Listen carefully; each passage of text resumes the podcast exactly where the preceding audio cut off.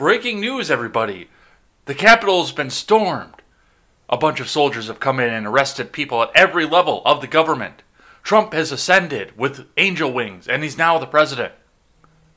Oh, wait. None of that ever happened. Huh. I wonder why. Because the mainstream media promised us that it was going to happen everywhere, or at least that the Q people believed that it was going to happen, and they were going to go out and riot in the Capitol until it happened.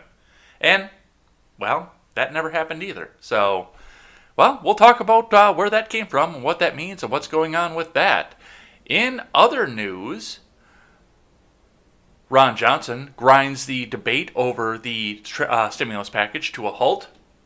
So we'll talk a bit about what's going on there. Mitch McConnell attempts to change Kentucky law to make sure that he gets to pick a successor, which means that uh, I don't know if he believes he's going to make it six years. So we'll talk a bit about that. And Michael Brown's father demands that BLM pay him $20 million because they raised money for him and he hasn't seen it yet. I'm Jay Edgar, and this is Contemporary.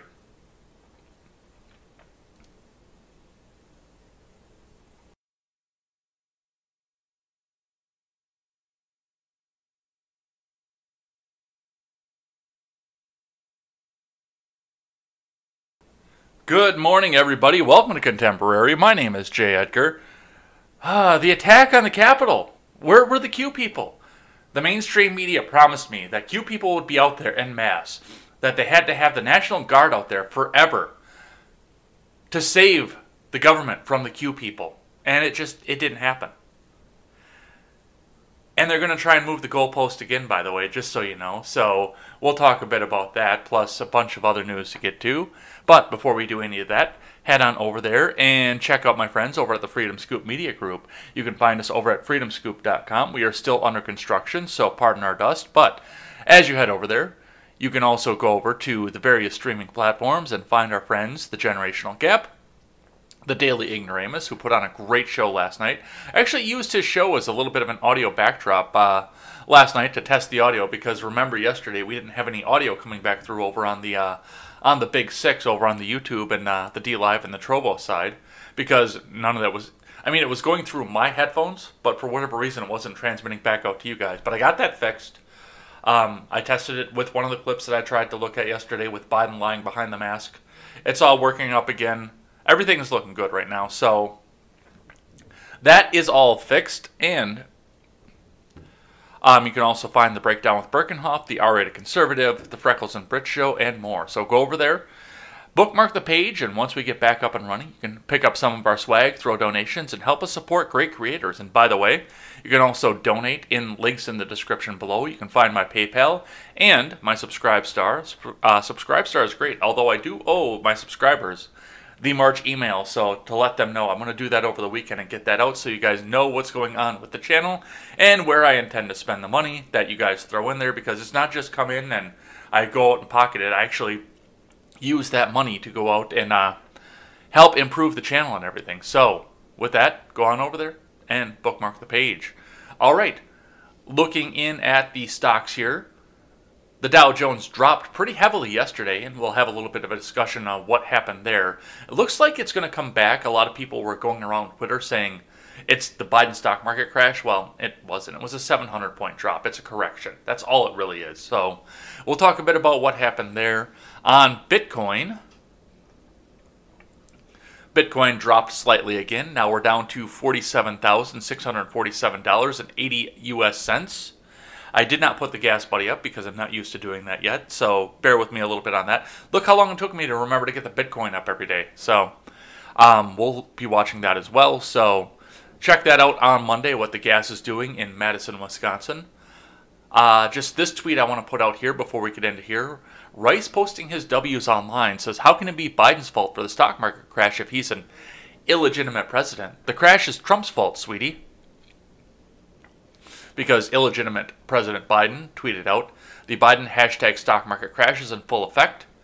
And Moody Redhead, who is a great follow over on Twitter, replied to Rice saying, already trying to pretend he's not responsible for his own presidency. Damn, that was fast. And once again, I've got to throw the correction on there because this, this wasn't a stock market crash. Yes, it dropped. And yes, I'm anticipating more drop, especially considering that the jobs report was dismal and that just came out yesterday. So, just absolute dismal jobs report. So I'm anticipating more of this, but this this was a correction. This was not a crash. Let's see what IBD has to say about it, though.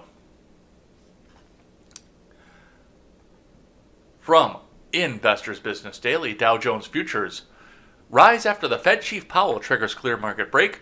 What you should do now from Ed Carson.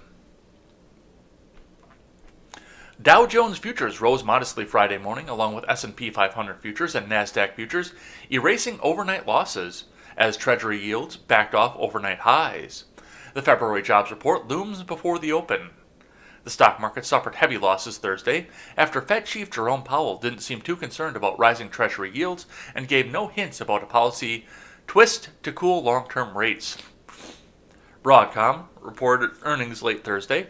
The Dow Jones, S&P 500, Nasdaq, and Russell 2000 broke below recent lows Thursday, the latest battering for an ailing stock market. Treasury yields jumped.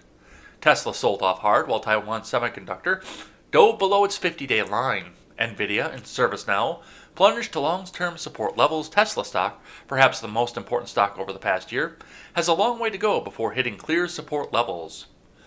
Google parent Alphabet, Microsoft, Vail, Five Below, and Polaris are five stocks holding up relatively well, near possible buy points. But there were a few safe havens in the stock market Thursday. Mining stocks, which have been big winners amid a shift to real economy names, were big losers. Freeport, McMoran tumbled 6.6%. Rising Treasury yield spreads are good news for financials, but JP Morgan Chase fell 1.5%. Flagstar Bancorp which flashed an early buy signal Wednesday and briefly broke out Thursday morning, reversed lower for a 4.1% loss.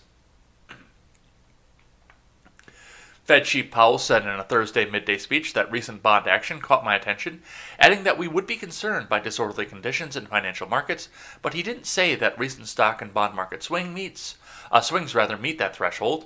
He also didn't give clear guidance about what the Federal Reserve might do in response. Specifically, Powell didn't broach the idea of having uh, reviving Operation Twist, in which Fed buyers, uh, Fed rather buys longer term debt and sells short term debt to try and bring down the long term rates. The next Fed meeting is March 16th to 17th, so policymakers may take action then or provide more guidance about what moves they might make. More broadly, Powell said monetary policy remains very uh, accommodative. He also didn't sound concerned about higher inflation. Well, just print off the money and then tell me how concerned you are about it. Policymakers have been signaling they want more inflation, even willing to see price increases top 2% for an extended period, with reviving employment its main concern. On the futures, Dow futures today rose 0.3% versus fair value. S&P 500 futures advanced 0.4%. Nasdaq 100 futures climbed 4, uh, 0.4%, reversing solid Thursday night losses. Futures were paying close attention to the 10 year Treasury yield. It's up 2 basis points to 1.57%. That's after Thursday's big gains and overnight highs of 1.58%. The dollar hit a three month high. I'm sure it did, and I'm sure it's going to drop. Crude oil futures kept rising, surging 4.2% Thursday on the surprise OPEC Plus decision to keep production cuts in place through April. And there's your gas prices going up. So, that's what we're seeing from that market. Let's see what CNBC has to say. Dow falls more than 300 points as Powell fails to ease rate fears. NASDAQ goes negative on the year from Yun Li and Pippa Stevens. U.S. stocks fell sharply on Thursday after Federal Reserve Chair Jerome Powell failed to reassure investors that the central bank would keep surging bond yields and inflation expectations in check. The S&P 500 closed the wild session down 1.3% to 3768.47 after dropping 2.5% at its session low. The Dow Jones uh, slid 345.95 points or 1.1% to 30,924.14. At one point, the blue chip benchmark tumbled more than 700 points. The Nasdaq Composite fell 2.1% to 12,723.47 as growth stocks led the declines amid raising rates. Tesla shares dropped nearly 5%. With Thursday's steep sell off, the NASDAQ turned negative on the year with a 1.3% loss. The tech heavy benchmark also fell into correction territory on an intraday basis, down more than 10% from its recent 52 week high.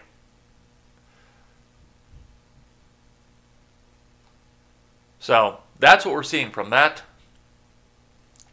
The markets are down, the federal government doesn't know what's going on, and people still want to go back and print money. And Powell can't tell you that it's not going to inflate. So we'll see what happens with this. We'll see what happens with the markets over the weekend, what the futures hold, and we'll watch it happen on Monday again. All right, let's get into the news of the day. Starting with Newsweek. QAnon theorists switch date to March 20th after no Trump inauguration called the 4th a false flag. There you go. Kick the can down the road once again, and they can continue to talk about what the Q people believe. So, as we all know, the National Guard is still stationed in the U.S. Capitol because they anticipated that on March 4th, which was supposedly the day of the last legitimate president, Ulysses S. Grant, which I don't understand the meaning behind that, or why MAGA people would even get behind anything like that. But I digress on that. Now it's going to be March 20th, and I have yet to see any confirmation from even somebody that has Q in his profile to say that this is actually going to happen. You know who I do see talking about this? People with hashtag resist in their profile. People with a blue wave in their profile. People who have no personality now that Trump isn't tweeting incessantly. That's who I see talking about this. I have yet to see a Trump supporter talk about the real inauguration day. I have yet to, and yet, here we are now talking about doing this again on March 20th. From Emily Czachor. As federal law enforcement agencies brace for QAnon conspiracy theorists to exchange in potential acts of violence on Thursday, leading affiliates of the far right extremist movement seem to amend formerly held beliefs about the significance of March 4th. QAnon, a viral set of online conspiracy theories published, are pushed predominantly by followers of former President Donald Trump, gained widespread notoriety ahead of most recent general election, supporters believe a range of false conspiracies, whose overarching theme alleges that distinguished Democrats belong to a secret global network of sex traffickers and Satan worshippers that Trump was appointed to disband. Proponents for QAnon were responsible for spreading misinformation and disinformation about a number of issues from COVID 19 to the Black Lives Matter movement during the months leading up to November's election originally QAnon theorists, believed that Trump would resume his place in the White House on March 4th, st- the standing presidential inauguration day prior to the 20th Amendment's passage in 1933. Inaugurations took place on January 20th, the day President Joe Biden was sworn into office earlier this year after that. And now we know what QAnon was, and people have come out and correctly identified this as the biggest psyop to date at this point. And that's what it was. And I honestly, I know that there are Trump supporters who got on board with this, but I really think that this whole thing was seeded by Democrats trying to discredit Trump supporters by saying, look, look at the crazy shit that they believe. Which they do believe crazy shit, don't get me wrong. But once again, I don't see anything coming from the Trump right on any of this. All I see is Newsweek talking about this. All I see is CNET, Newsweek, MSDNC. All I see is outlets like that talking about this. So I don't know where they're getting any of this from. And somebody came out and told me, oh, it's all over the Qverse. Well, show me where it is on the Qverse. And yet, here I get articles from Newsweek and CNET and other left wing outlets. Still nothing from the Qverse, so Unless you can bring me to the Qverse and show me where they say that they're going to take over the Capitol on March 4th or March 20th, well, you're lying. That's all that I have to say about that. All right, Dave Rubin has a nice uh, retort to this as well. QAnon theorists switch date to March 20th after no Trump inauguration called the 4th a false flag. The article we just read there. And then he's got this uh, nice picture here from Star Wars. Who's the more foolish, the fool or the fool who follows him. Rest in peace, Sir Alec Guinness. Thanks, Dave. All right, I got one here from The Hill. House Democrat sits on Capitol steps, uh, steps rather to protest extremist threat. Representative Al Green is sending a message to QAnon and right wing extremist threats by sitting on the Capitol steps on Thursday. The date authorities warned militia groups were potentially planning another breach of the building. I want to make a statement to let people know, those who would threaten those of us who cherish this freedom that we have here, that we refuse to allow the threats to negate our freedom, he told The Hill. Capitol Police and the FBI have cautioned that militia groups that took part in the uh, deadly insurrection at the uh, Capitol on January 6th, when a group of Trump supporters attempted to disrupt the certification of the Electoral College votes, had drafted plans for a second attack on March 4th.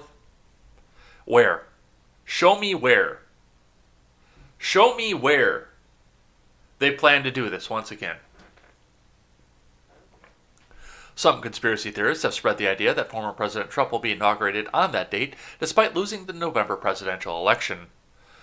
Green's decision to peacefully protest comes after Congress canceled votes on Thursday. House Democrats accelerated the passage of a police reform bill on Wednesday night due to the news of credible threats emerging. Where were the threats? That's all I have to say. Where were the threats? I love my country, and I believe that freedom is not free, he tweeted. Others have made great sacrifices to the freedoms I enjoy. I refuse to surrender our nation's capital to those who would abridge my freedom. Hence, as a matter of personal principle, I will be on the Capitol complex today. And that he did. This is the tweet that I got the article from. And Rob O'Donnell quote tweets it, saying back, So brave, with fencing, razor wire, and 10,000 armed troops between him and the public. So brave. So brave. All right, from the AP, I will be right back in just a second. Please uh, enjoy this nice little bit of music from Mr. Stephen Ignoramus in my absence.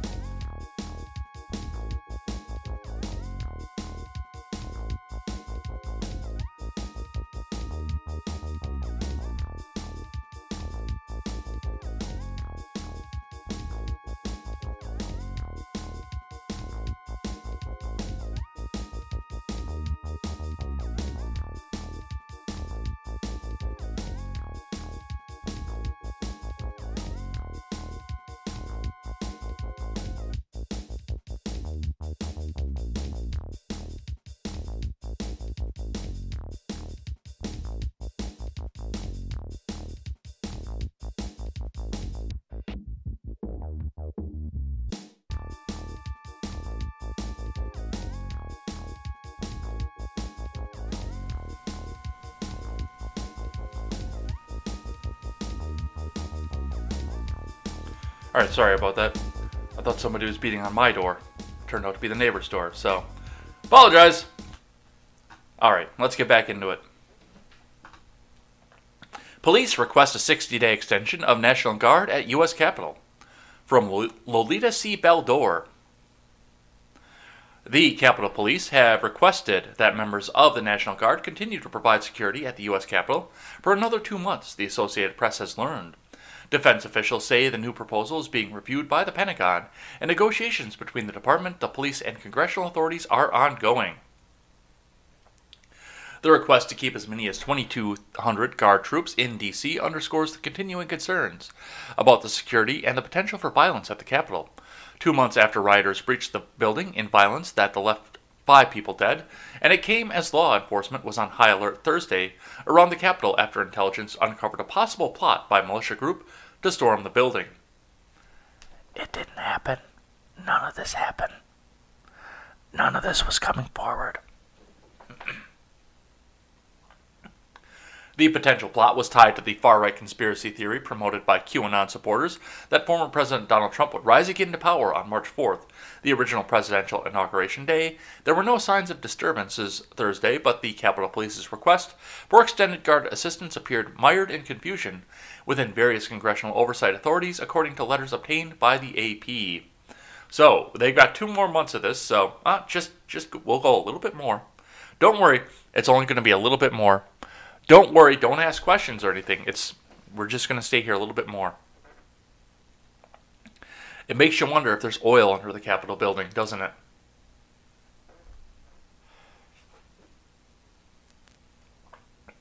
So, that's what we see from that. Let's keep going here. I got another one from the Hill. Q Shaman is wounded. Trump hasn't helped him. From Joseph Choi. The man known as the Q Shaman, who was seen shirtless and wearing bullhorns in the U.S. Capitol during the deadly rioting on January 6th, said in his first interview since being jailed that he was wounded that former President Trump did not offer to help him. In the interview, 60 Minutes reporter Laurie Segall asked Jacob Chansley if he regret, uh, regretted his loyalty to Trump. I developed a lot of sympathy for Trump because it seemed like the media was picking on him, and it seemed like the establishment was going after him unnecessarily or unfairly. And I had been a victim of that all my life, whether it be in school or at home. Well, you're wearing bullhorns in the Capitol. so, in many ways, I identify with a lot of the negative things that he was going through, Chansley said. I honestly believe, and I still believe, that he cares about the Constitution, that he cares about the American people. And that's why, and that's also why, and you know, it wounded me so deeply, and why it disappointed me so greatly that I and others did not get a pardon, Chansley said. Let's have a listen. A judge will hear arguments tomorrow on whether the man known as the QAnon shaman should be released before his trial. Jacob Chansley was arrested after the January 6th assault on the Capitol. You see him there in an outfit that would get you in trouble in a 7-Eleven, let alone the Capitol. He's got face paint on, he's got horns, buffalo skin, coyote skin, a lot of fur. He's telling his story for the first time from jail as he faces some very serious charges, up to 20 years behind bars. Chansley spoke with Laurie Segall for the brand new streaming program 60 Minutes Plus. Your actions on January 6 were an attack on this country. Do you understand that? No, they were not, ma'am. My actions were not an attack on this country. That is incorrect. That is inaccurate entirely. How would you describe them? My actions personally? On January 6. My actions on January 6th, how would I describe them? Well, I sang a song, and that's a part of shamanism. It's about um, creating positive vibrations in a sacred chamber. I also stop people from stealing and vandalizing that sacred space, the Senate. Okay, I actually stopped somebody from stealing muffins out of the out of the break room. I also said a prayer in that sacred chamber because it was my intention to bring divinity and to bring God back into the Senate. But Jake, legally you were not allowed to be in what you're calling the sacred chamber. And that is and that is the one very serious regret that I have was believing that when we were waved in by police officers that it was acceptable. Do you still believe you're a patriot? I consider myself a lover of my country. I consider myself a believer in the Constitution. I consider myself in our founding principle.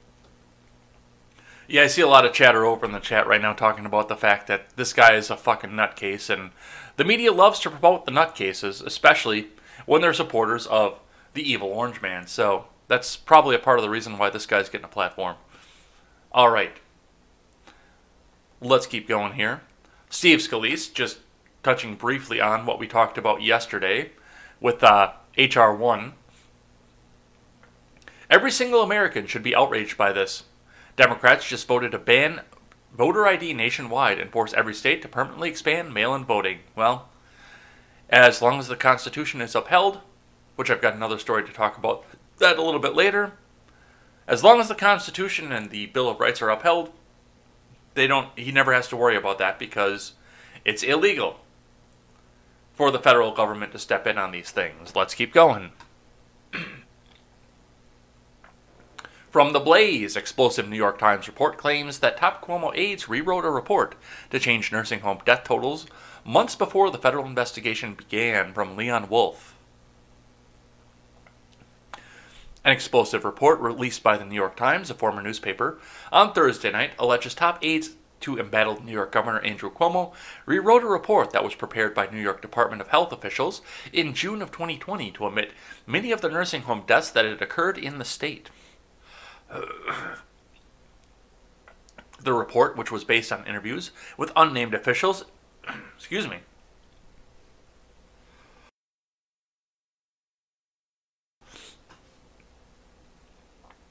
in Cuomo's administration alleges that the numbers were changed out of a desire to protect Cuomo from political fallout relating to his decision to order nursing homes to readmit patients who had tested positive for COVID 19.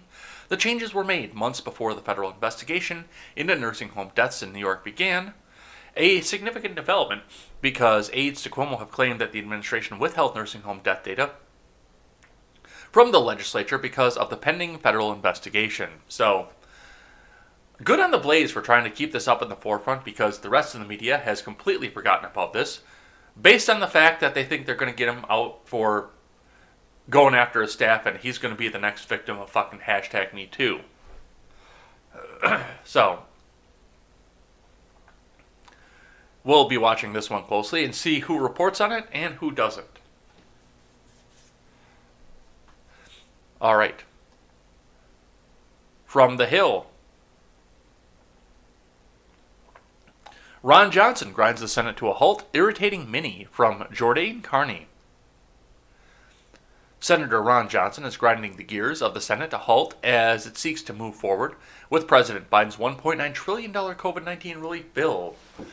It is just the latest step by Johnson, who is up for re election in a state narrowly won by uh, Biden to burnish his Trump credentials.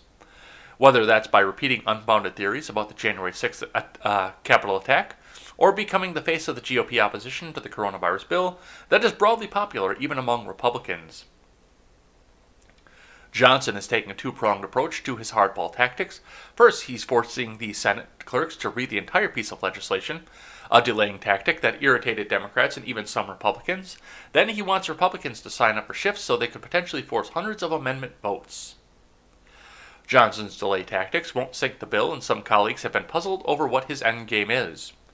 Well, he wants people to go on the C SPAN and see what's actually in this piece of shit, is what he wants from it. But, you know, the average American voter says, oh, well, I don't have to be outraged about Trump, so I'm not going to watch C SPAN anymore. I'm less enthused about the point being made because I'm not sure it really makes a point. It doesn't punish anybody except members of the staff and pretty much all 100 senators, says Senator Kevin Cramer of North Dakota. He added that Johnson has the right to force the bill to be read, but I fail to see the strategic value. Well, it's because there's a bunch of stupid shit in this bill, and the American public deserves the right to know. Anytime they're trying to take information away from you, you have to ask and wonder why. And they are trying to take information away from you at this point.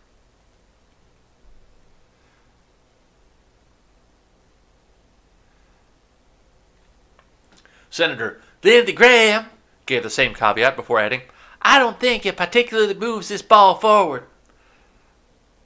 My goal is to get on the bill and showcase what's wrong with it from our point of view. That's the whole point of the vote-o-rama for me. Did he really say vote-o-rama? Johnson move, uh, Johnson's move rather delays the vote for all, a process where senators will be able to force amendment votes and the subsequent final passage of the bill. Tim Kaine asked if he understood the strategy behind Johnson's plan. He added, I don't, and my Republican colleagues don't either.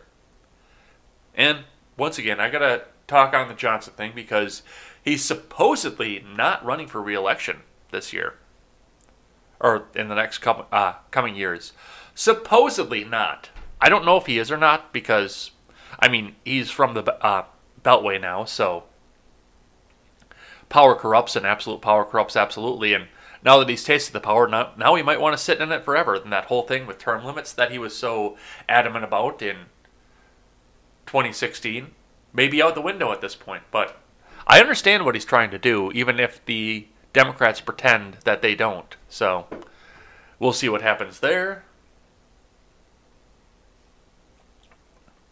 From the Daily Wire, Senator sounds alarm on far left Biden DOJ nominee who supports defunding police. She must be stopped. From Ryan Saavedra. Senator Tom Cotton warned in a statement on Thursday evening that Vanita Gupta, an attorney who President Joe Biden has nominated for the number three job at the DOJ, would make America less safe due to her far left policy on policing. Vanita Gupta is President Biden's nominee for Associate AG. Would make America less safe. She must be stopped, Cotton wrote on Twitter. More than 83,000 Americans died from drug overdoses last year, but Gupta wants to decriminalize possession of all drugs, even fentanyl. So do I. Opioids are already ravaging our communities. We shouldn't give fentanyl, heroin, or cocaine dealers get out of jail free cards. Well, if it's all legal, then those people will still be out of a job when they get back out. As recently as last summer, Vanita Gupta called to defund the police. Cotton continued. Her allies in the jailbreak industry, uh, industry rather, who are clamoring for access to the Biden DOJ, are now trying to deny what she said. But see for yourself where Vanita Gupta stands on defunding the police. Well, we can have the conversation about limiting policing because there's way too much policing, but Tom Cotton doesn't. excuse me. Tom Cotton doesn't want to do that because as long as he's still cranking out laws that people have no idea that they're violating, then he stays in a job. Once again, from the top, the problem isn't the amount of uh, the amount of policing out there. It's the amount of laws that are out there that require the level of policing that we're seeing. Sorry, I still got a little bit of a runny nose, and I'm not sure why. But that's what we have to say for that. Uh, Gupta's statement says while front end systems changes are important, it's also critical for state and local leaders to heed calls from Black Lives Matter and movements for Black Lives activists to decrease police budgets and the scope, role, and responsibility of police in our lives. Which, I mean, to go on with that too, with a statement like that, I do have to get on Cotton's side slightly for this and point out the fact that Gupta wants to see state police defunded because generally people that are pushing for the BLM movement want BLM or Antifa to be the police. So it's not that they don't want police there, it's that they want their police. And you'll notice there are no calls to defund the police when it comes to the Capitol Police either. So it's not that they, they it's not that they want police gone, it's that they want police that they don't control gone. All right, let's keep going. I got one from The Intercept here. Mitch McConnell working with the Kentucky legislature on Senate exit strategy from Nick Storm. And this is this is The Intercept, so this isn't green check. But I've checked out some of the bills and stuff on this, and this does check out, so let's see what they have to say. Mitch McConnell has compiled a short list of successors in his home state of Kentucky, preparing for the uh, possibility that he does not serve out his for, uh, full term. Kentucky Republicans tell The Intercept. The list is topped by his protege, Attorney General Daniel Cameron, and also includes former UN Ambassador Kelly Craft, whose billionaire coal magnate husband is a major McConnell donor, as well as Kentucky Secretary of State Michael Adams, the former McConnell scholar. Under current law, the power to appoint McConnell's replacement falls to Democratic Governor Andy Beshear, but new legislation McConnell is pushing in the Kentucky General Assembly would strip the governor of that power and put it in the hands of the state GOP. McConnell's scramble to secure his legacy comes as his position in the party he effectively built from the ground up is increasingly shaky. McConnell's denunciation of former President Trump, even as it was accomplished by a vote of acquittal and a pledge to endorse the former president in 2024 if the GOP nominee, has brought on calls for his censure by party leaders across the state. A candidate running in McConnell's mold would face an uphill climb through a primary in the new Republican Party unless that is the candidate has the benefit of incumbency.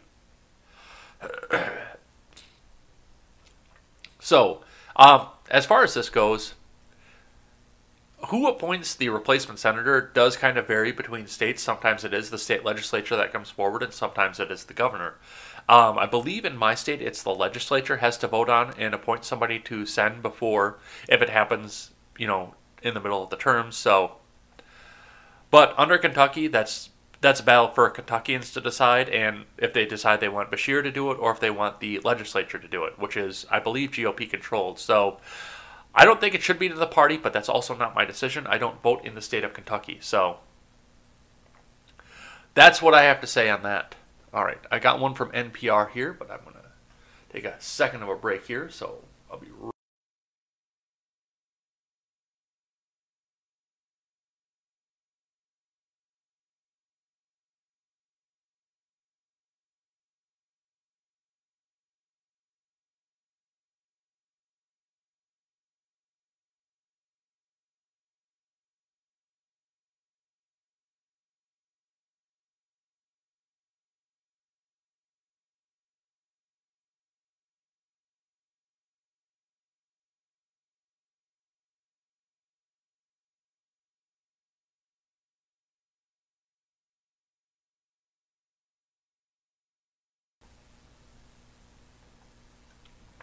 Sorry about that. I wonder if it's just getting warm and the allergies are coming back because, I mean, I took cold medicine and it didn't do crap, so maybe if I'm supposed to be taking allergy meds instead. Well, we'll see, but we got to power through this one here, including one from NPR. Supreme Court makes it harder for undocumented immigrants to fight deportation. From Nina Totenberg. Remember, National Progressive Radio needs your donations so they can stay on the air and continue to tell you the communist way. Don't you want to see the communist way grow in the U.S.? Give them a little bit of your money. No, wait. Don't you mean our money? All right. From uh, Nina Totenberg. The U.S. Supreme Court on Thursday made it more difficult for undocumented immigrants who have lived in the U.S. for a long time to fight deportation. The court's 5 to 3 ruling came in the case of a man who has lived in the U.S. for 25 years, but who used a fake Social Security card to get a job as a janu- uh, janitor. Clemente Pereida was fined $100 under Nebraska state law after he pleaded to contest the crime of attempted criminal impersonation. The lower courts ruled the conviction was enough to trigger his deportation because it was a crime of moral turpitude under the state law. The finding, in turn, meant that Pereida was ruled ineligible when he appealed to the AG to cancel his deportation because of the impact it would have on his son, a U.S. citizen, and the rest of his family. the AG does not have such discretion, but if that applicant has been found guilty of a crime of moral turpitude, the opinion written by Justice Neil Gorsuch, the Supreme Court, said the burden was on Pereida to show that in his case the facts did not amount to moral turpitude and that he had failed to do that. And that's the problem that I have with this right there. That's it. Because we go back to the Bill of Rights and the founders and the way that they believed our rights came.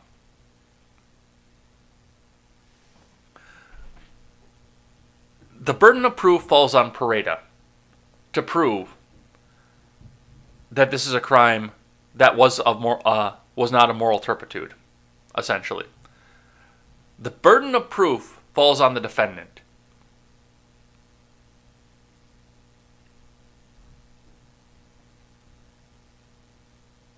I had to count my words for that one. Those are the scariest eight words in the English language. The burden of proof falls on the defendant. No. That's not the way our Constitution or our criminal justice was designed. And I don't care if you're an illegal immigrant or if you are a natural born citizen who's been here and can trace his family's lineage through 25 different Native American tribes who've been here for 7,000 years. I don't care about any of that. Your rights didn't come from the government, they came from God. That includes the right that you are innocent until proven guilty. You do not have to prove a goddamn thing to the courts. I don't care if you're an illegal immigrant or not. You do not have to prove a damn thing to the courts. The courts have to prove your guilt and the standing of your guilt, not the other way around.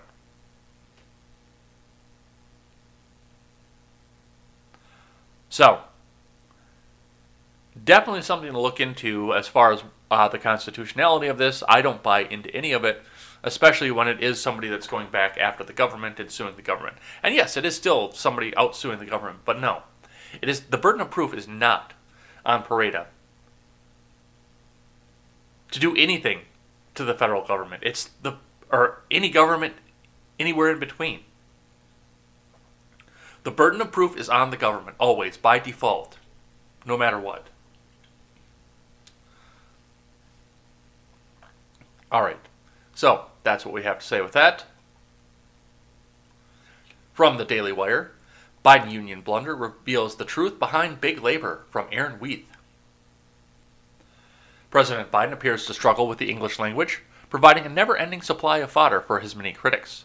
But a two minute video recently posted to Twitter does far more than highlight Biden's linguistic struggles or offer further empty promises. In it, the president veers accidentally into a candid topic which will worry his friends in the country's government employee unions. Let's have a listen. I've long said America wasn't built by Wall Street. It was built by the middle class, and unions built the middle class. Unions put power in the hands of workers. They level the playing field. They give you a stronger voice for your health, your safety, higher wages, protections from racial discrimination and sexual harassment. Unions lift up workers, both union and non union, and especially black and brown workers. I've made it clear, made it clear when I was running that my administration's policy would be to support unions organiza- organizing and the right to collectively bargain. I'm keeping that promise. You should all remember the National Labor Relations Act didn't just say that unions are allowed to exist. It said that un- we should encourage unions. So let me be really clear. It's not up to me to decide whether anyone should join a union. But let me be even more clear. It's not up to an employer to decide that either. The choice to join a union is up to the workers. Full stop. Full stop. Today and over the next few days and weeks, workers. All right, and that's that's the point that uh, Daily Wire is trying to get to here. And honestly, this completely backtracks the basic mission statement of the union, for that matter. Referring to Amazon employees in Alabama under pressure to unionize, the self described best friend of labor has ever had in the White House fulminated. Let me be clear. It's not up to me to decide whether anyone should join a union, but let me be even more clear. It's not up to an employer to decide that either. The choice to join a union is up to the workers. Full stop. Full stop. While he is correct, the problem is not Biden's word, but his intent and actions. In this case, the president is all for workers having a right to choose for themselves whether to unionize, as long as they decide in the affirmative, that is. For example, prior to the election, Joe Biden had no use whatsoever for right to work laws, you know, the ones that uh, safeguard the rights of workers to join a union or not. Likewise, Biden openly disagreed with the 2018 Supreme Court decision, Janus versus AFSCME, that finally affirmed the right of the state and local government employees to not pay a union as a condition of employment. Then he promised to invalidate the decision by executive order if need be, in order to force every public sector employee back into the union entrapment. Big labor and big tech, both ba- uh, bastions of left wing progressivism, come down on opposite sides of Biden's blunder. Big labor, which has been steadily losing members in the private sector for decades, would like for everyone to be forced into a labor union and therefore required to pay dues that fund their lavish lifestyles and radical agenda. Big tech, in particular Amazon, has been fighting off unionization amongst its employees because although liberal is a delicate way to describe Silicon Valley, they understand that unionization kills productivity, innovation, and the flexibility to reward their best and brightest employees.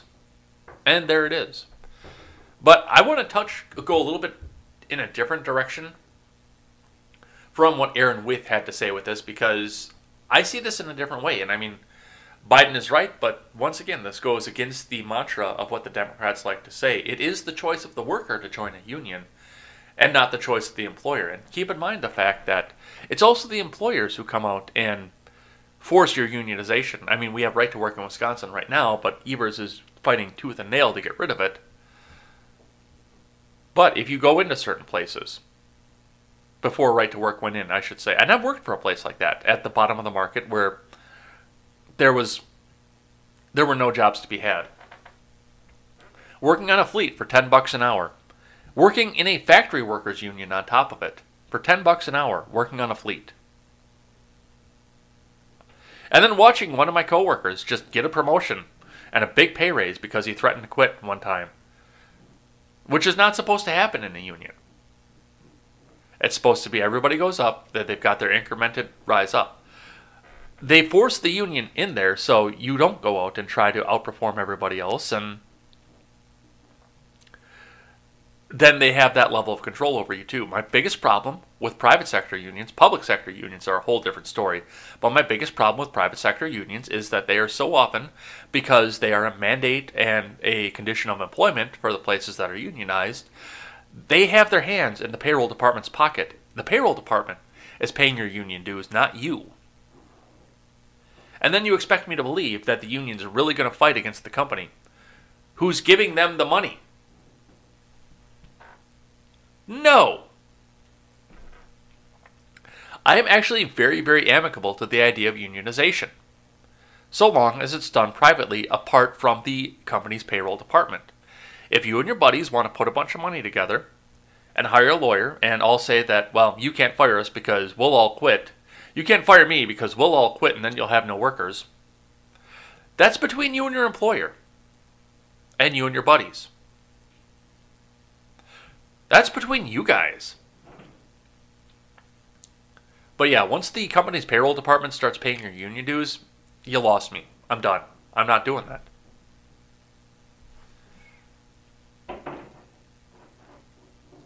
So that's what we're seeing from that. I've got one here from Reuters.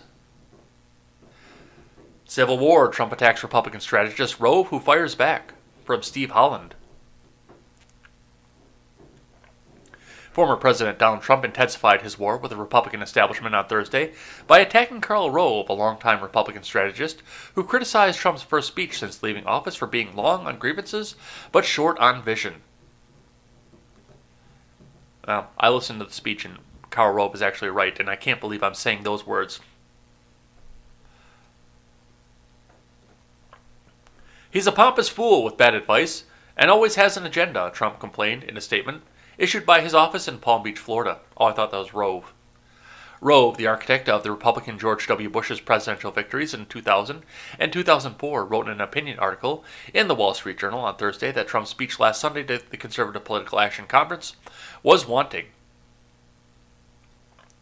Rove noted that in a straw poll of CPAC uh, participants, only 68% wanted Trump to run for president again in 2024, while 32% did not want him to run or had no opinion. That probably didn't go the way that he wanted it to. And, I mean, Rove is right, and there is still this big rift in the Republican Party now that they think they've ousted Trump. They think they can go back to their basic neocon ways and go start bombing brown people and getting money from their big business buddies and pretending they're any different from Democrats. But these people are just after power. That's all that they're after at this point. That is all they are after is power. And you see it with McConnell. Now, people like Rove aren't just going to sit and bow down as soon as Donald Trump comes out and becomes the winner again. Hopefully. He might change his tune here coming up in four years. We don't know. But like we saw with McConnell, McConnell will go wherever the most powerful person is. He's like Sean Hannity in that uh, aspect.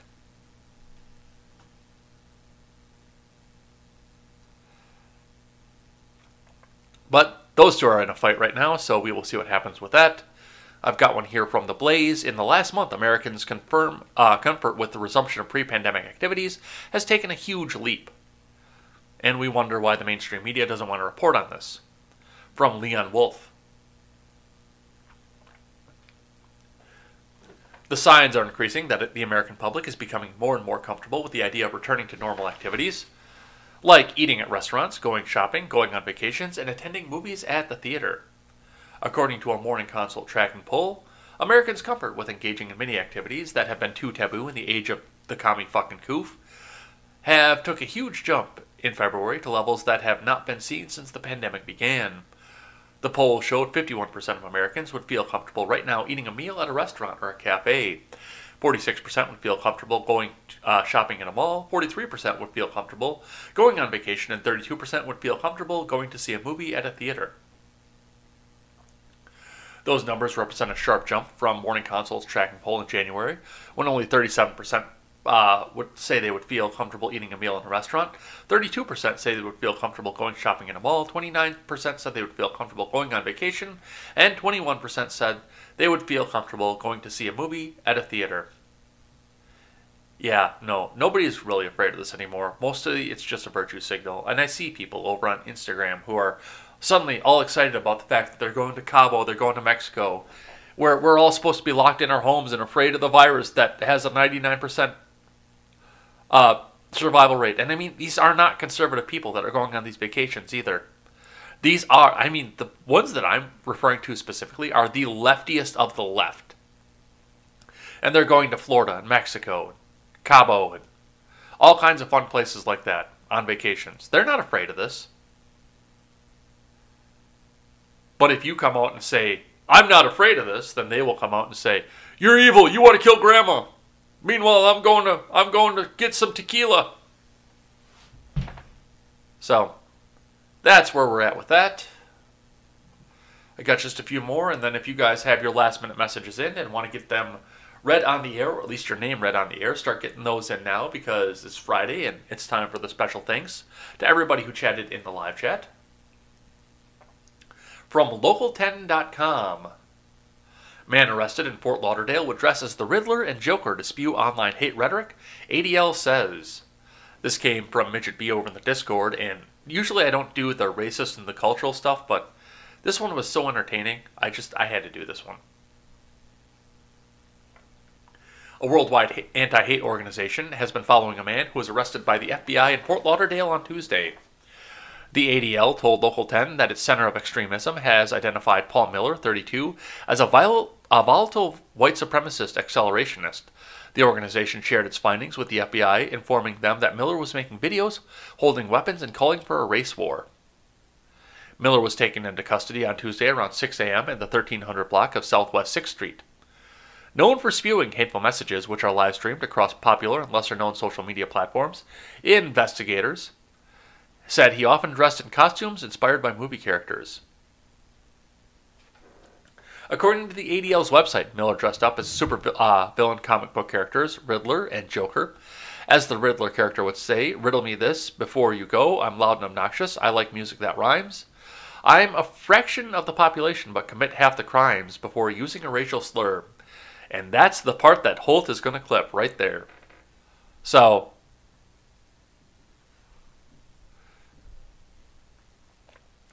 some people just want to watch the world burn, I guess. I don't know. I guess he got picked up for a weapons charge too. It wasn't like he was picked up specifically for the fact that he was spewing the online hatred. He is a felon and he had a weapon in his possession. So that's what he got picked up for. But of course, the ADL has to celebrate because look, we got this evil, evil Nazi racist person off the streets. All right.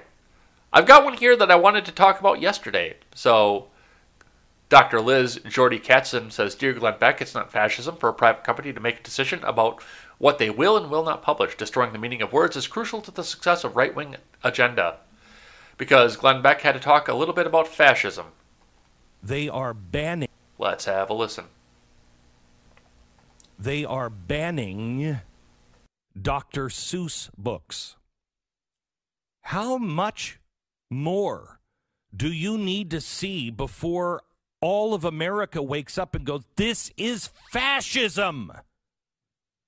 This is fascism. You don't destroy books. What is wrong with us, America? Go out and buy those books today. Find out if you can get them. Buy Mr. and Mrs. Potato Head because it's the end of an era. It is the end of freedom in America. They are banning Dr. Seuss. Well, I mean, we're running into a corporatocracy at this point, and the corporations have more power than the government does. So, I mean, it is fascism, fascism to a sense as well. But you know, nobody knows what that word means anymore. It's been completely devalued. It's just a matter of somebody has an opinion of uh, something that I don't like, is what fascism has become. But we couldn't listen to that yesterday because there was no desktop audio coming back out of my laptop.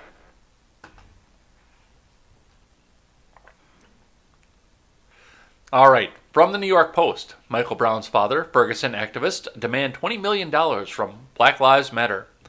From Ken Garger.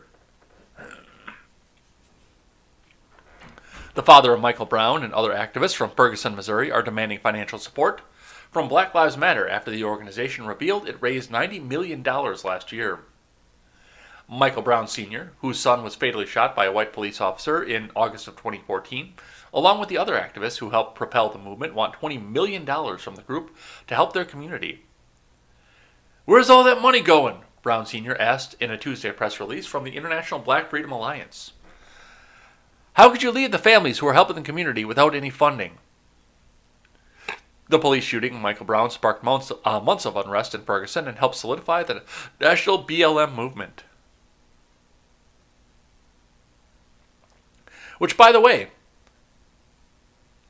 the BLM movement started raising money specifically for the Michael Brown family to help them rebuild and help them cope with their loss. And now I I don't know if they haven't seen a dime, but they're not getting the money that I would say that was raised specifically for them. So, yeah. BLM kind of cheated these people and that's what they do. They get the money, they get it all brought back in and now they're using it for getting a plaza built for them in Washington D.C. So, there we go with that. All right, then the last one that I have here, just to talk just a bit about our friends on the other side of the world. I haven't seen Mad Cow Mark in here yet, but uh, I know this is kind of his region of the globe. New Zealand downgrades tsunami warning after 8.1 magnitude earthquake from Ang- uh, Angela Dewan. New Zealand has downgraded its tsunami warning after a powerful earthquake struck the Kermadec region, uh, islands region rather, on Friday, sparking fears of a tsunami.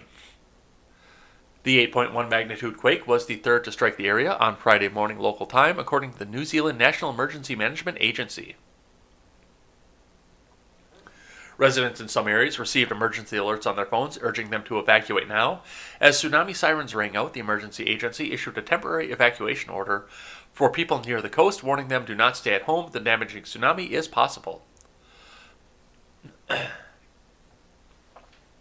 The Kermadec Islands are about 500 to 620 miles northeast of New Zealand's North Island. The east coast of the North Island, from the Bay of the Islands to Whangarei, from Matata to Tolaga Bay, including Whakatane and Opotiki and Great Barrier Island, are all included in the Pacific Nations to, uh, tsunami warning. So, on Friday afternoon, the agency downgraded its warning from land and marine threat to beach and marine threat, meaning all res- uh, residents who evacuated can now return to their homes. So, the tsunami's gone down. Doesn't look like anybody got hurt from this, so good for the people in New Zealand and their island neighbors. And I'm glad that nobody was hurt. All right, and with that, we move on into the last part of the program, which we thank the people who chatted in the live chat throughout the week and anybody for today. So if you want to get that last uh, minute message in, if it's sufficiently stupid, it'll get read on the air because it will raise the intellectual level of this program. But let's start with the week before. Starting with on Monday, we had Chilaga 1984, Ron Helton. McConnell smuggles coke. Music Man with two ends and the breakdown with Birkenhoff on Tuesday. Sully Blue made his return, which I was uh, quite excited to see. I hadn't seen Sully for a while, so hope he's doing well. I'm glad to see it when he can pop in, but you know, family always comes first. Ron Helton, Chilaga 1984. Nova 3239 was here. I also had a thing fishy on Wednesday. Quest Fanning joined us. Uh, Chilaga 1984. Sully Blue was here. Ron Helton, Seawall 728, mod across all the channels, was here. Mad Cow Mark, our friend from the other side of the globe, was here for uh, just a bit. Novelium YT came and hung out with us. Death Priest was here, but nobody died. On Thursday, we had Sully Blue. Chilaga 1984. Jessica Green came and hung out with us for a little while, claiming she was here for the last five minutes of the show, but she got a little bit more than that because the show ran a little bit long yesterday. Uh, Ron Helton was here. Quest Fanning was here. R Volt 24 showed up, and he tossed a little bit of uh, stuff in the Guilded right before I went live, but I didn't feel it was necessary to the conversation. We might talk about that on Monday, though, because apparently YouTube is scrubbing uh, Trump's speech from CPAC. I didn't know enough about it to opine on it yet, but we might talk about that on Monday. So look forward to that. We also had Mad Cow Mark, uh, Nephilim Ninja of Nibiru. Uh, RH was here, and Ron Helton as well. RH and Ron Helton are two different people, though, I believe. Because they've got two different YouTube handles. All right, as of today, Let's see what we've got. Ron's got his stickers removed. Quest Fanning is here. Hey folks, good morning. Ron Helton is doing the Trovo thing for a little while. Guten Morgen. Chilaga 1984. Holding the guard over on Twitch. Yes, I saw you were testing audio. By the time I saw the notice, you were offline. Yeah, it was just short because I figured it out pretty quick. I literally turned OBS off and turned it back on, and it fixed it. Yes, Chad is still disconnected on Trovo. We have not had that resolution yet. I'll look into it again this weekend. Uh, Spartan says, Ron Helton, will you be my DLive boyfriend? uh, Chilaga's come over on the YouTube side. Are you? Do you have a wrench on YouTube, Chilaga? I'll have to look. I can look right now, actually.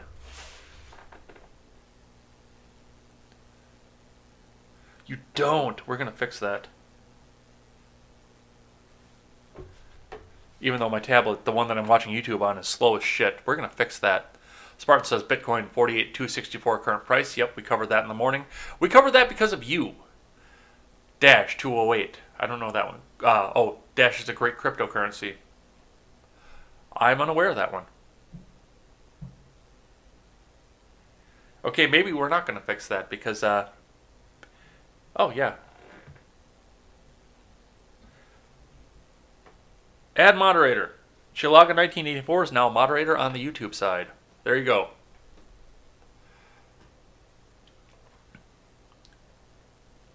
I would be ashamed to wear that uniform under the president. Yeah, it really does look like they're going to be sitting there and sitting out in the Capitol forever. And like I said, it's it's like Afghanistan. There must be oil under the Capitol, and they have to defend it. Ron Helton says Babylon Bee decision not to impose mask mandates in Texas has resulted in massive deaths in the lizard quadrant. Nice. Oh. Spartan, I'm not going to read that one. Oh, yeah. Only mental cases support Biden. Most just don't want Trump. They love those mental cases promoted. Yeah.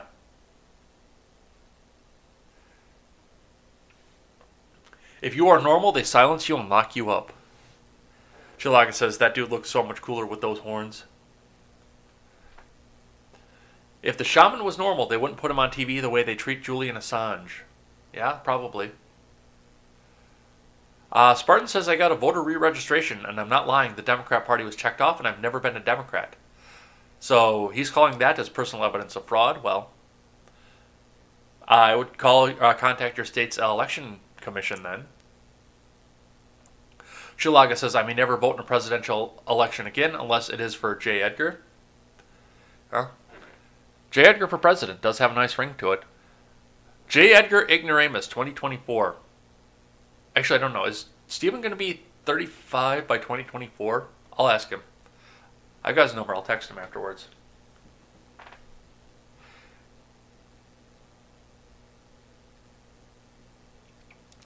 If they could steal an election, they can go after guns. That's probably true. Was never about Trump. Biden is a lifelong warmonger. I wanted to see the left completely implode with the second Trump term. I think a lot of us did.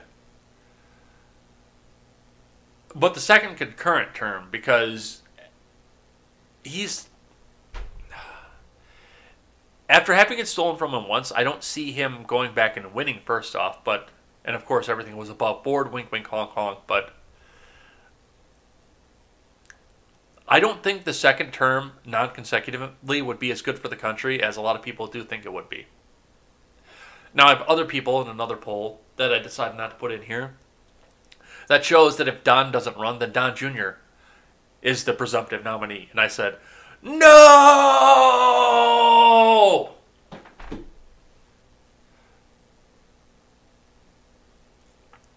Chilaga makes a good point, though. Argument to be made that Biden could be better at waking the people up to the corruption. They know. They figured it out. They wanted Trump out so bad that they put everything aside and voted for one of the most corrupt politicians in history. And the person that she was running on the ticket with. They want anti white police hunting white supremacists, which is any white person who is not on his knees for BLM. Yeah, exactly. Trump did a pretty good job of that by making the left go off half cocked. They revealed their duplicity and corruption. Yeah, absolutely. Quest Fanning is here. He says clever strategy, specifically because the average voter is a fucking idiot. I know name is senator now. Must be good. Well, you know, that's I, I spent two years in the Senate and, and I was able to become president and and and and, and, and, and you know I, I I improved the country. You know, and you know I improved the country. I I divided race. I, I made the race relations stronger. So so so so so uh, so my people, the black people, because Trayvon could have been my son. Okay, so they knew how oppressed they were. That's what I did. That's that's how I improved the country, and I made sure that nobody had jobs because you know elections have consequences, and the government's there to take care of you though. So, whoop, whoop, whoop, whoop. Facebook uh, fact check Dr. Seuss. I didn't see that. That's uh, fucking stupid. No, I do not have the coof. We're sitting right at that weird point where it's uh, between cold season and allergy season, and it all nestled right up into my sinuses. I propose when J. Edgar reads NPR articles on the show, we play the instrumental version of WAP, NPR's Song of the Year for 2020. I'm going to see if I can make that happen. Maybe it's on chip tunes. Full disclosure, I've never listened to that song. I never even listened to the Ben Shapiro imitation of that song. I demand 24 live cam on Biden. More important to put him on a live cam compared to any other country. I don't. Nobody wants to watch that. Uh, we got a nice long talk about the union, which I'm sure that I part with you guys a little bit on unions, but once again, it's it's the corp it's the big corporate unions that I have a problem with. Like I said, if you and your buddies want to put a few thousand bucks together and put a lawyer on retainer, and then band together and say that if you fire Jim Bob over there, no, let's use your names. If you guys want to go out and support uh, support your buddies, come together, and then Spartan goes out to the boss and says, "If you fire Ron Helton, we all quit." And you're going to give Chilaga a raise so that he's making the same amount as the rest of us. If you guys want to do that and put your own money together and it's not coming through your company's payroll department, I have no problem with that. Strength in numbers, dude. But it's the corporate stuff that's not actually doing anything for people that I have a problem with. And the fact that, once again, they're getting paid from your company's payroll department.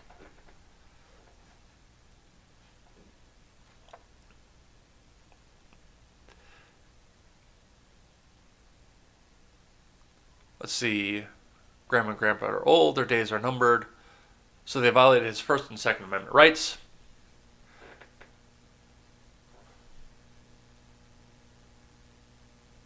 The ADL is a hate group, racial supremacist, yeah, yeah, they are. The corporations have more power than the government because they have influence on the bloated government. Yeah, they give a lot of money over there. Ban Marx. Just kidding, ban nothing. Exactly. And I got into that conversation too with somebody uh, a couple days ago, and Jessica Green was in on that too. I suppose you want uh, Nazis to be able to be platformed on social media. Well, yes, because I can refute their arguments. You can't, so you want the government or big tech to do it for you. There's too much information. I want to live in a world of limited books and movies so we can all reference them to each other. No. They canceled the tsunami, didn't they? No waves. Yeah, the tsunami touched a girl back when it was still just a little wave. So now it's canceled. Uh, Quest says some of Dr. Seuss's representations are a little cringe, but not horrific or oppressive. What's the point of hiding it? It isn't it good for informed errors of the past? Yeah. And Seuss was a flaming fucking leftist too. And the other one that gets me is how important minority rights are for the left. Seuss was a Jew. Geisel? I looked it up. I, I thought I remembered them talking about it when I was in grade school and middle school when we were doing projects on uh, Dr. Seuss. But I couldn't remember for sure, so I looked it up the other day. Yeah, Geisel was a Jew. So he must have that minority status too, but it's only the minorities that they like at one point. It's almost 13 generations. Today's the 251st anniversary of the Boston Massacre. 13 generations. Trovo stopped streaming. Oh, it's still going for me, so. See? We've still got Trovo. I think kids should be trusted with a more clear message. Yeah, they do. That guy RH sounds cooler. Nice. Give me a book on insects and plants. Yeah, well, that's why I raised carnivorous plants because I wore the binding off the book on carnivorous plants in my grade school's library when I was in uh, when I was in grade school. I wore the binding off that book. I checked it out so many times, and now I raise them. We are spicy this morning. You're spicy every morning. You've all got coffee this morning. Give kids an accurate real life information so they don't turn out lefty. Yeah. I love fiction, but I think it should come later. Stephen Ignoramus just turned 20, 33, so he'll be old enough by 2024. There you go. J. Edgar Ignoramus, 2024. Spartan says, I agree Trump should step out of the picture completely. A man who became a multimillionaire on a politician's salary from Ron Helton. Chilaga says, thanks for the wrench. You're welcome. Always helps to have more people as uh, the channel grows, and we are growing, by the way. Um, we went up almost 10 last week, and then YouTube took four more back away from me. So uh, tell a friend and tell 10 more friends to get some more people on over here for the morning shows and for the Red Ned Show. The Red Ned Show is really driving the growth right now, too. So definitely come back over and check that out. But uh, yeah, love to see more people coming and hanging out and discussing the ideas back and forth with each other. And once again, I know that at some point I'm not going to be able to do this and thank everybody individually at the end of the week. But while I'm doing this, I want to be able to thank you guys who came here and helped build the show from the ground up. So definitely.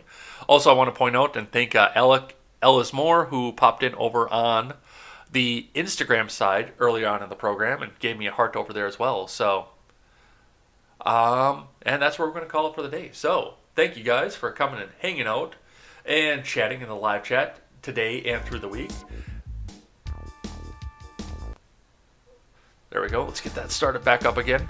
Started from the middle because I uh, stopped when I blew my nose a little bit ago and checked on the door. But yeah, thank you guys for coming and hanging out with me and chatting throughout the week, talking about the news, discussing what's going on in the country, and getting me some good ideas of what's going on. Like I said, I read your chat during the week after the show, so I know what you guys are thinking and what you what's important to you guys. And thanks again for coming and hanging out in the Discord as well, putting your articles up, and making sure that I know what's going on as well, and I know what you guys want to talk about because I can sit down and talk about the Daily Wire and what they have on the front page for an hour every morning, but I'd rather give you guys the news that's important to you.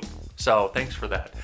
I will not be doing a weekend show this week. I've got some uh, family obligations I've got to take care of, so we won't see you this uh, weekend here, but I am going to be doing a little bit of work off to the side. I'm probably going to be doing some writing and possibly I've got another solo video coming up in my mind as well, so look forward to that as well. Otherwise, we'll be back here on Monday for more contemporary and talking about what's going on in the news for then. Until then, I'm Jay Edgar, and this is Contemporary.